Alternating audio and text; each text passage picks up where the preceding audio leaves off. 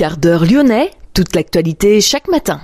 Parce que Lyon demain se dessine aujourd'hui aussi l'essentiel de l'actualité en ce mercredi. Nous sommes le 17 janvier. Le rectorat a décidé pour la rentrée 2024 du premier degré de supprimer 60 postes dans le Rhône, de ne pas toucher aux effectifs dans la Loire et d'en rajouter 20 pour le département voisin de l'Ain. Macron à la télévision hier soir, le président a annoncé une série de mesures. Certaines peuvent concerner Lyon en matière d'effectifs de police notamment. Emmanuel Macron qui a également annoncé vouloir travailler avec le gouvernement et le Parlement sur une réforme en profondeur de la loi PLM, la loi Paris-Lyon-Marseille. Et puis à la fin de cette édition, nous nous dirigerons vers les petites cantines à Villeurbanne qui s'apprêtent à fêter leur inauguration. Ce sera samedi.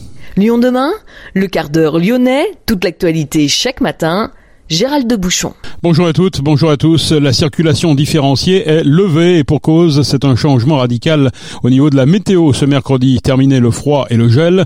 Aujourd'hui, c'est pluie, vent et douceur avec des températures de l'ordre de 14 degrés cet après-midi.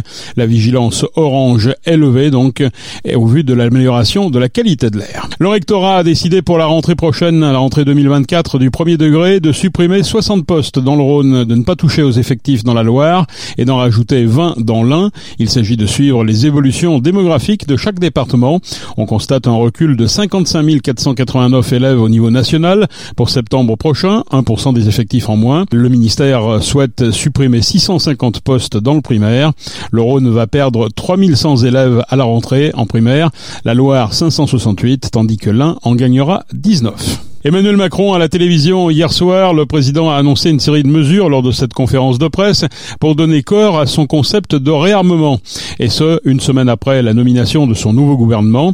Quelques éléments pouvant impacter Lyon. Emmanuel Macron a annoncé notamment vouloir 10 opérations place nette par semaine contre le trafic de drogue et les narcotrafiquants dans toutes les catégories de villes. Et ce, dans une volonté de restaurer l'ordre. Le chef de l'État a aussi rappelé depuis l'Élysée sa volonté de lutter contre les incivilités grâce à un doublement de la présence policière dans les rues. Emmanuel Macron a aussi annoncé vouloir travailler avec le gouvernement et le Parlement sur une réforme en profondeur de la loi Paris-Lyon-Marseille. Objectif que les habitants des trois plus grandes villes de France puissent élire directement leur maire. En retour au droit commun, c'est-à-dire à une élection au suffrage universel direct. Il faut rappeler que depuis la loi votée en 1982, la loi PLM, un mode de scrutin particulier régit les trois plus grandes villes françaises. Les électeurs élisent des conseillers d'arrondissement qui, pour certains d'entre eux, siègent ensuite au conseil de la ville et en élisent le maire. À Paris, Lyon et Marseille, il est donc possible de devenir maire en gagnant les secteurs stratégiques et en étant minoritaire en voix. Ce fut le cas à Lyon lors de la première élection de Gérard Collomb. Lyon demain, un site internet, du son, de l'image, un média complet pour les Lyonnais qui font avancer la ville. Lors du match tendu entre l'OM et l'OL le 29 octobre dernier au stade de Vélodrome, où le match avait été finalement annulé après la blessure de l'entraîneur lyonnais Fabio Grosso, des cris racistes avaient été lancés depuis les tribunes. Deux supporters lyonnais avaient été interpellés. L'audience s'est tenue hier à Marseille. Un des prévenus âgé de 33 ans est accusé d'avoir effectué un salut fasciste et d'avoir proféré des cris racistes. L'autre âgé de 35 ans est lui accusé d'avoir brandi un drapeau d'un groupuscule de supporters ultra de l'Olympique lyonnais, Mezza Lyon, groupe non reconnu par l'Olympique lyonnais, lié à l'extrême droite. Leur casier judiciaire est déjà chargé avec plusieurs condamnations pour violence. Trois mois de prison ferme et trois ans d'interdiction de stade ont été requis. Décision des juges le 12 mars prochain.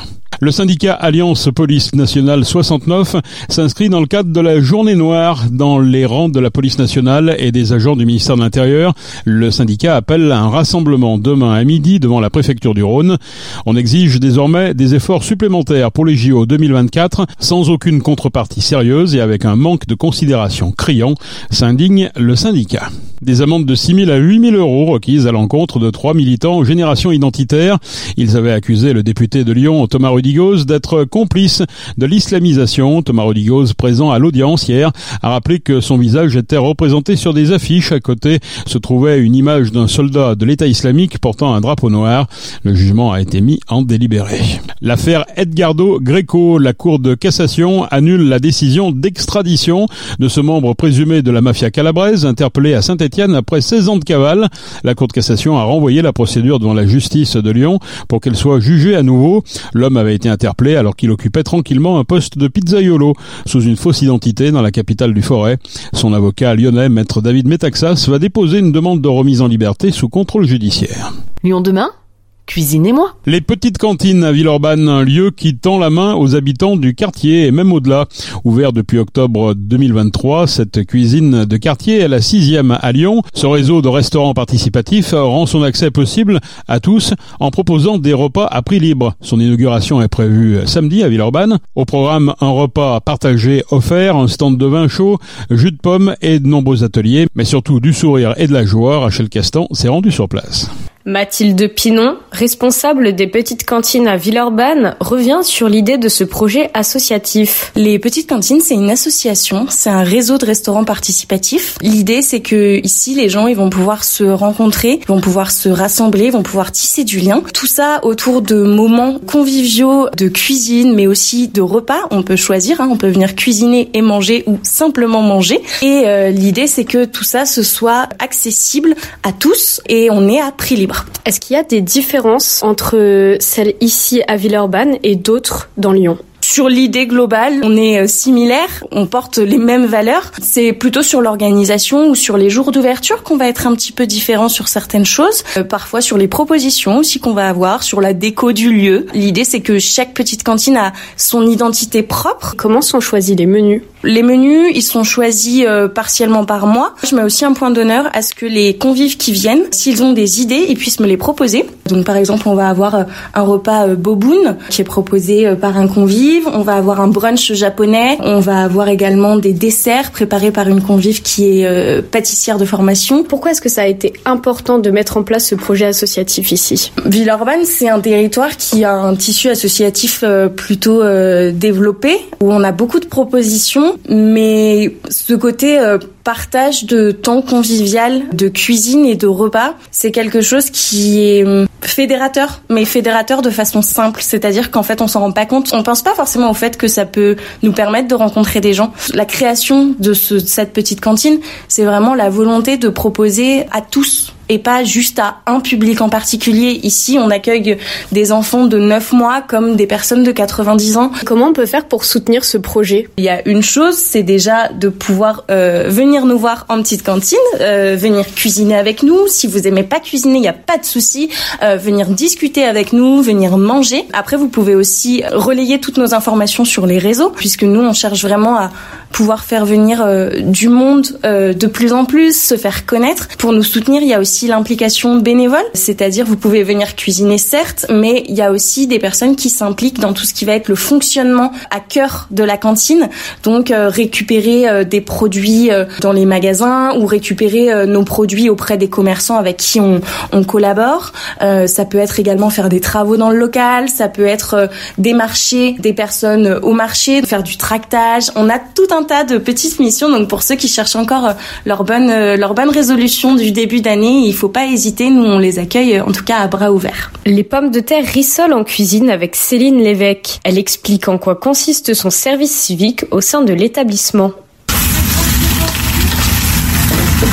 On arrive le matin à 9h, euh, on prépare la cantine, euh, on vide le lave-linge, on vide le lave-vaisselle, on prépare le café, etc.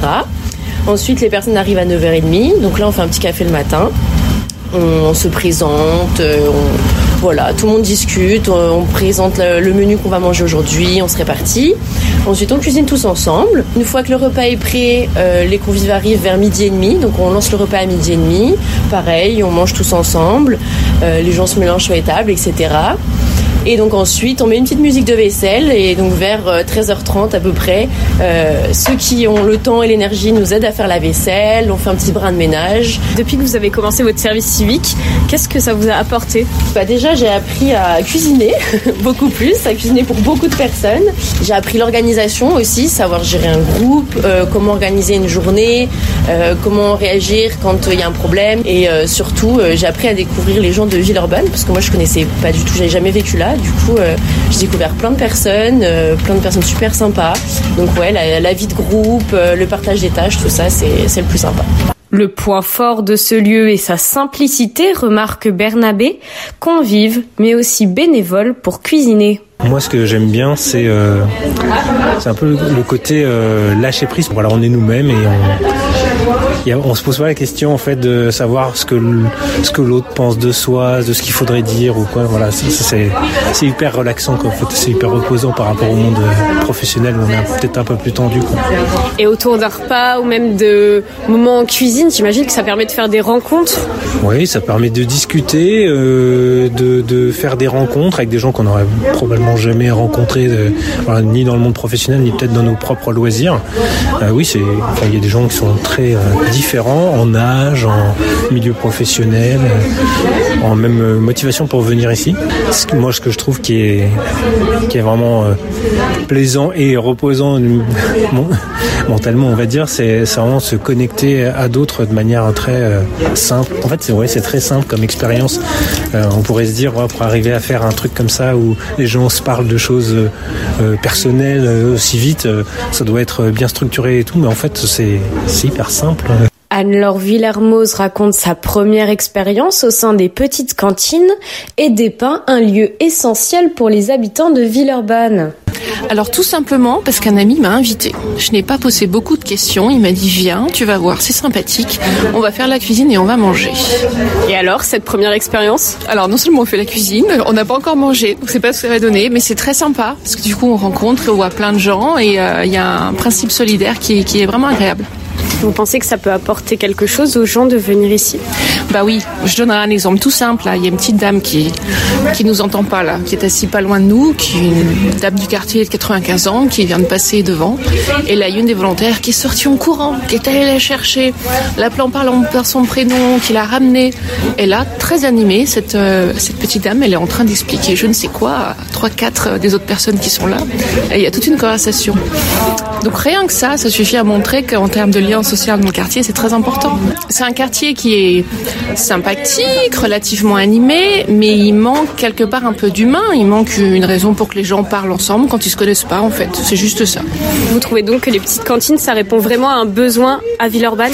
Oui. Et aussi, euh, je vois aujourd'hui des personnes qui, très clairement socialement, sont dans des situations très différentes et qui vont manger le même repas avec un coût qui dépend bah, en fait de leurs choix et de leurs besoins. Donc je pense que pour ça aussi, à Villeurbanne, c'est très utile. La beauté des petites cantines est que cet endroit vise à accueillir tout le monde et arrive à accueillir un public varié.